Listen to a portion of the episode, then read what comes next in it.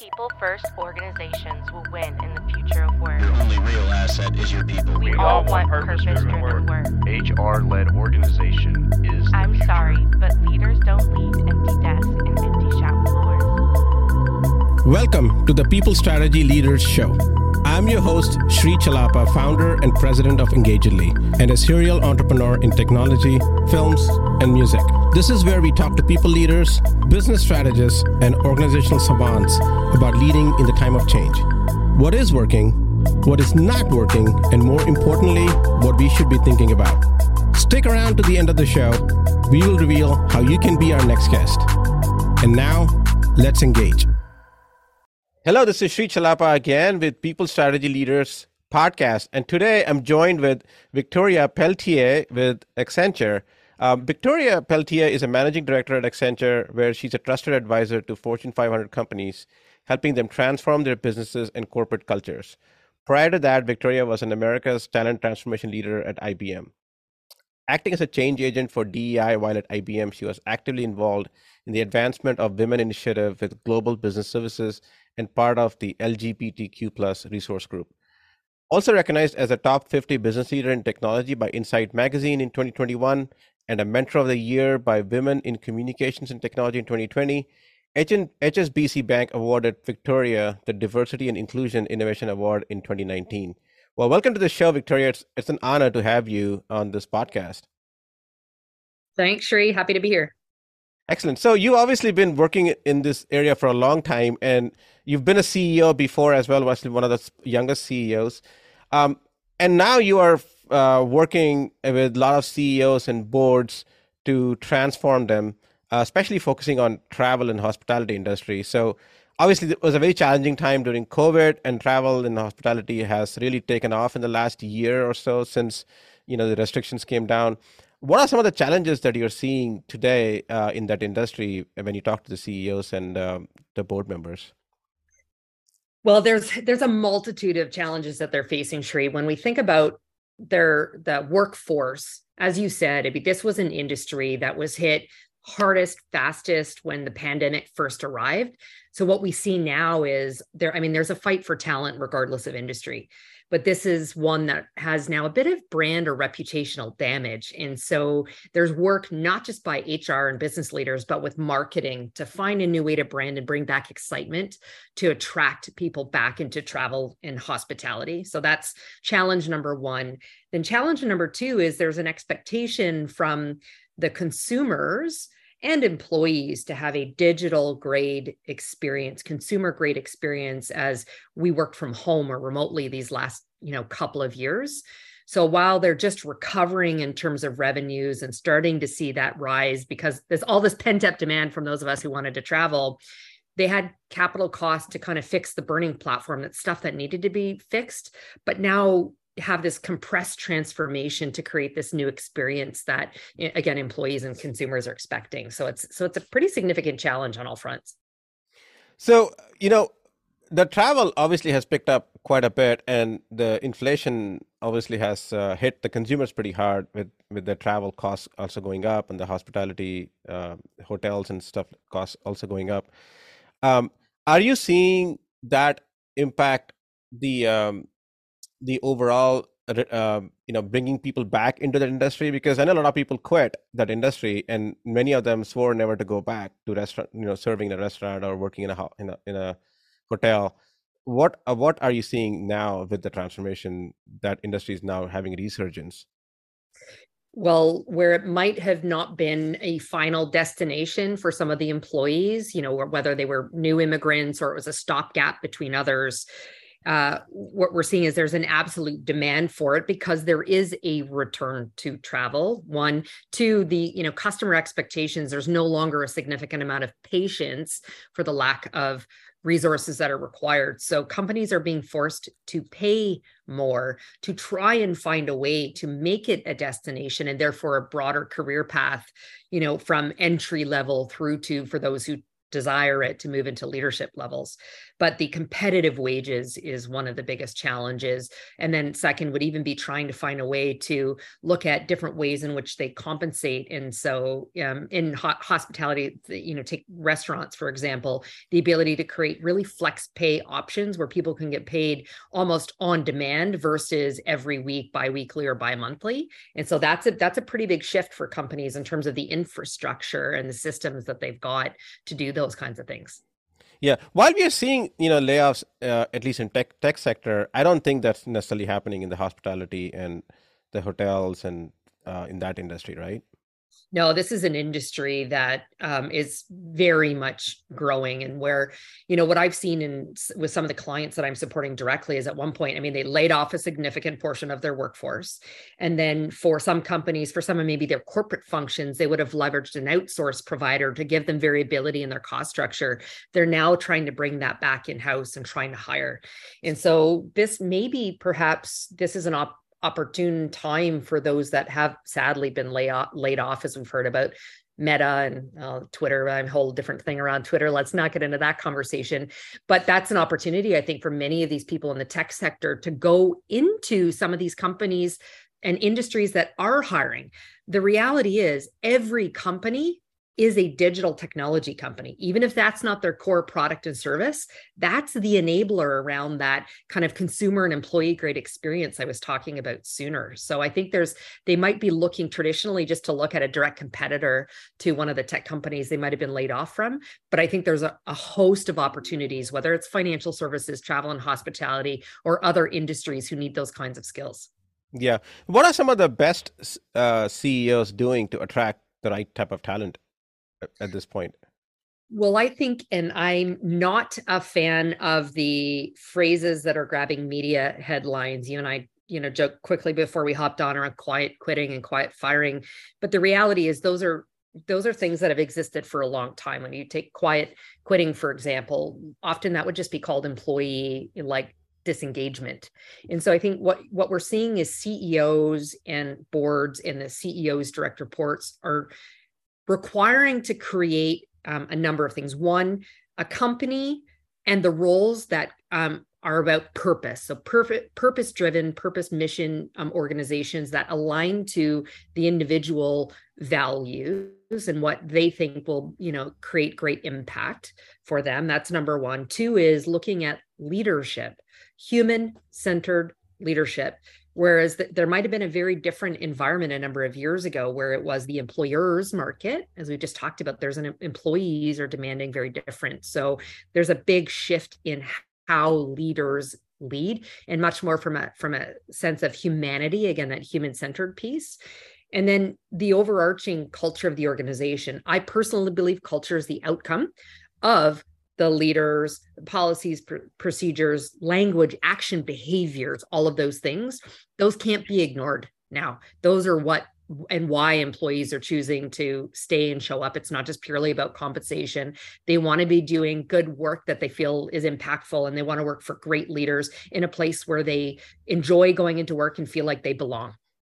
Yeah. I mean, I'm hearing a lot of, you know, the whole movement away from work life balance to work life integration or work life uh, I don't know, synchrony, I guess is another word I heard. Um, so I think that really makes a big difference now how people perceive work, right? They think of work as as something that defines them in some ways. And we used to tell people work doesn't define you, but it in in a way it does, uh, and it defines you because it tells you, uh, you know, you should have a purpose, and it also tells you who you're working for matters. Uh, your the company that you're working for their mission and their purpose matters so it's not just about compensation where you you know punching the punching the clock so are you seeing that really to be a permanent shift or is that more of a temporary phenomenon from uh, your experience I think the pendulum has swung. I think there will come back to an equilibrium at some point. But because I think it was so much about the hustle, hustle hard all the time and the lack of integration, better, I, I, I agree with you. I don't really love the work life balance, but it's all just life. So how do we choose to integrate those? And so I, I, I do think it's swung. I think these last couple of years have put in, in the minds of all of the employees what's most meaningful to them again going back to you know the, the their personal mission their family their other interests etc so i think it will come back but i don't think it will ever swing back in the way it was previously so this is where employee employers need to find a much better model and hold their leaders to a different standard in creating the right kind of environment that ultimately drives a high level of employee engagement and therefore productivity, retention, et cetera. Yeah. So, well, you know, one of the things that been also been very big in terms of organizations that attract the best talent is DEI, and you're obviously one of the leaders speaking about DEI. What type of uh, data have you seen or experience have you seen when organizations really make a big investment in taking that approach? Well, what I've seen is there's it, two things related to that, Sri. One is there's often a huge investment on the diversity component, uh, component, the mix of the employees that are coming in the door without the necessary investment in the other piece that has employees not running out the back door as quickly as they've come in the front. And that's the piece around culture, leadership, creating inclusive policies, an environment where people feel like they can belong. And so I've seen that investment made and lost because they didn't invest in this other area and make significant changes. For those that do invest in a much more holistic D, E, I, and B being belonging program, significant increase in the amount of innovation that incur- that occurs. You'll even see in terms of the number of, of risk, and when you think about um, uh, of behavior and ethics that might happen within workplaces. Again, high engagement means higher retention, higher productivity, which means increased top line and bottom line. So, although I think some um, not so modern leaders think that um, they're paying for um, doing ultimately what I believe is the right thing. Um, and I think they believe that there's this trade off in this cost um, in in doing it, much like many other sort of ESG initiatives. But the reality is, it brings significant, tangible benefit to the organizations, its customers, and its employees. Yeah. So uh, there's a lot of organizations that talk about it, and there's organizations that actually do it, and they do it right. What are the differences that you see, uh, or the, what are the the good ones doing right doing. well the good ones are leading from the front and being really declarative about how they're going to move the needle forward and by being declarative doesn't mean they're just signing up for what might be mandated. I mean, in the US is further behind than in, in other countries like in Europe, where there's much more regulatory requirements around it. Although here in the US, you've got the SAP, you've got NASDAQ who are saying you can't be listed on their exchanges if you don't have, you know, diverse board members. And so it, leading from the front means being declarative, signing themselves up, not just for those that they're required or regulated to do, but putting forward a lofty goal in terms of their plan to get to gender parity by a certain um, point or people you know visible um, underrepresented minorities in roles and at all levels. And so that's not just even at you know the leadership or board level. I mean it's throughout the entire organization creating equal opportunity and seeing diversity across the entire pyramid you know that that's one big difference. And the other is what i just talked about. It is creating the right kind of environment where there's very high scores around the policies and, and procedures that create that opportunity for everyone but also just makes it feel like a really inclusive you know culture where they feel like they belong. But that means being really bold and it means taking action against some of the toxicity that might exist from high performers who delivered to say that's not acceptable here because you know we, we expect something very different going forward. Yeah, the reason I, I guess I talk about these topics uh, on this here is because the retention is higher, right, in those organizations. The engagement levels are higher. Um, and yet it seems like it has not taken off as much as I would have expected, given that the data, the business data, uh, KPIs strongly support having a very diverse uh, approach. So I'm just a little, I guess, a little surprised by that, to be honest, right?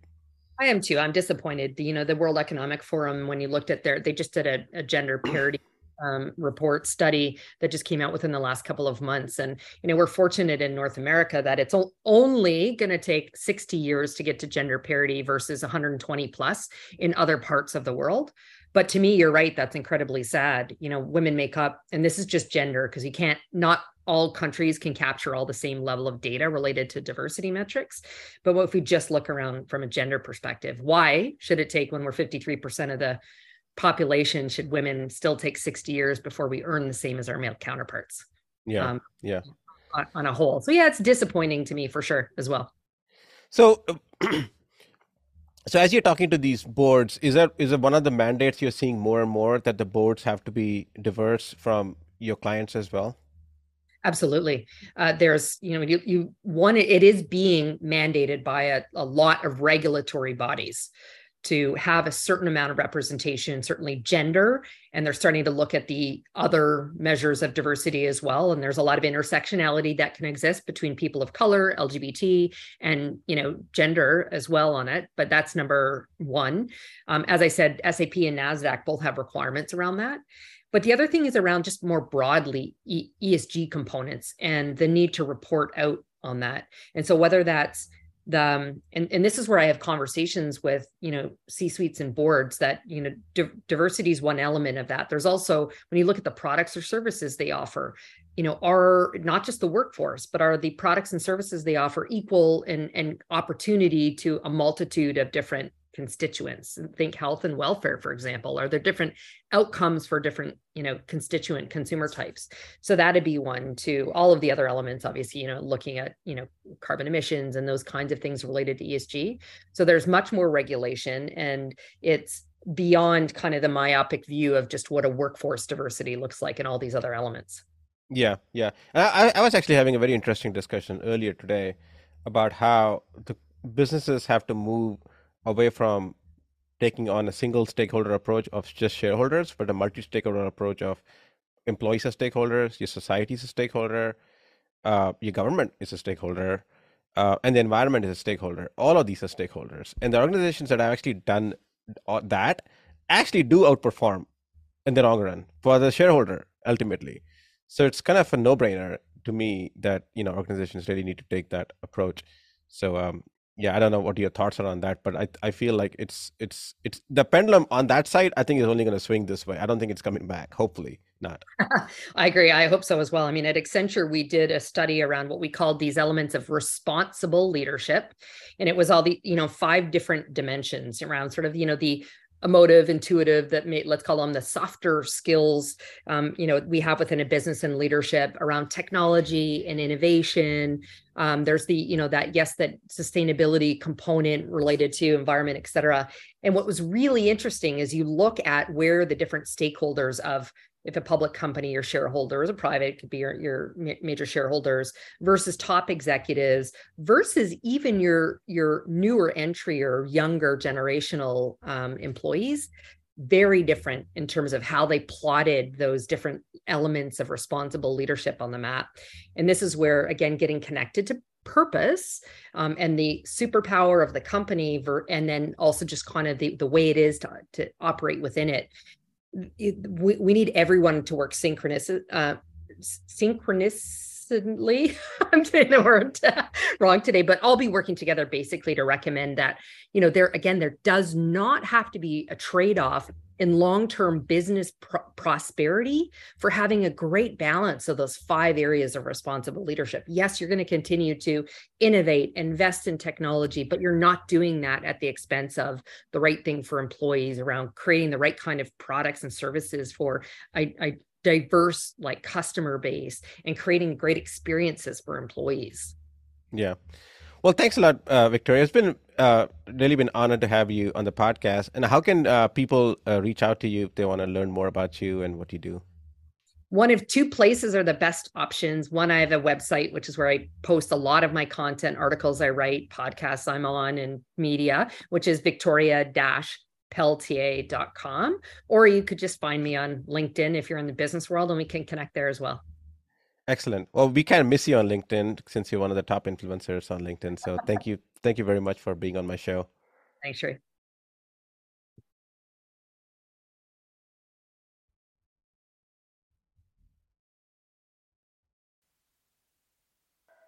Sri Chellappa here.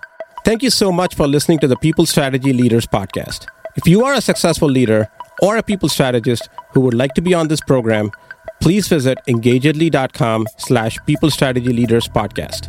If you got something out of this interview, would you share this episode on social media? If you know someone that would be a great guest, tag them on social media to let them know about the show and include the hashtag People Strategy Leaders. I love seeing your posts and guest suggestions. We are regularly putting out new episodes and content. To make sure you don't miss any episodes, go ahead and subscribe. Your thumbs up, ratings, and reviews go a long way to help promote the show and mean a lot to me and my team. Want to know more? Follow me on LinkedIn and Twitter at Sri Chellappa. Thanks for listening. We will see you next time. And thank you to Patrick Ramsey, sound engineer at Kalinga Production Studios, for recording and mixing this show.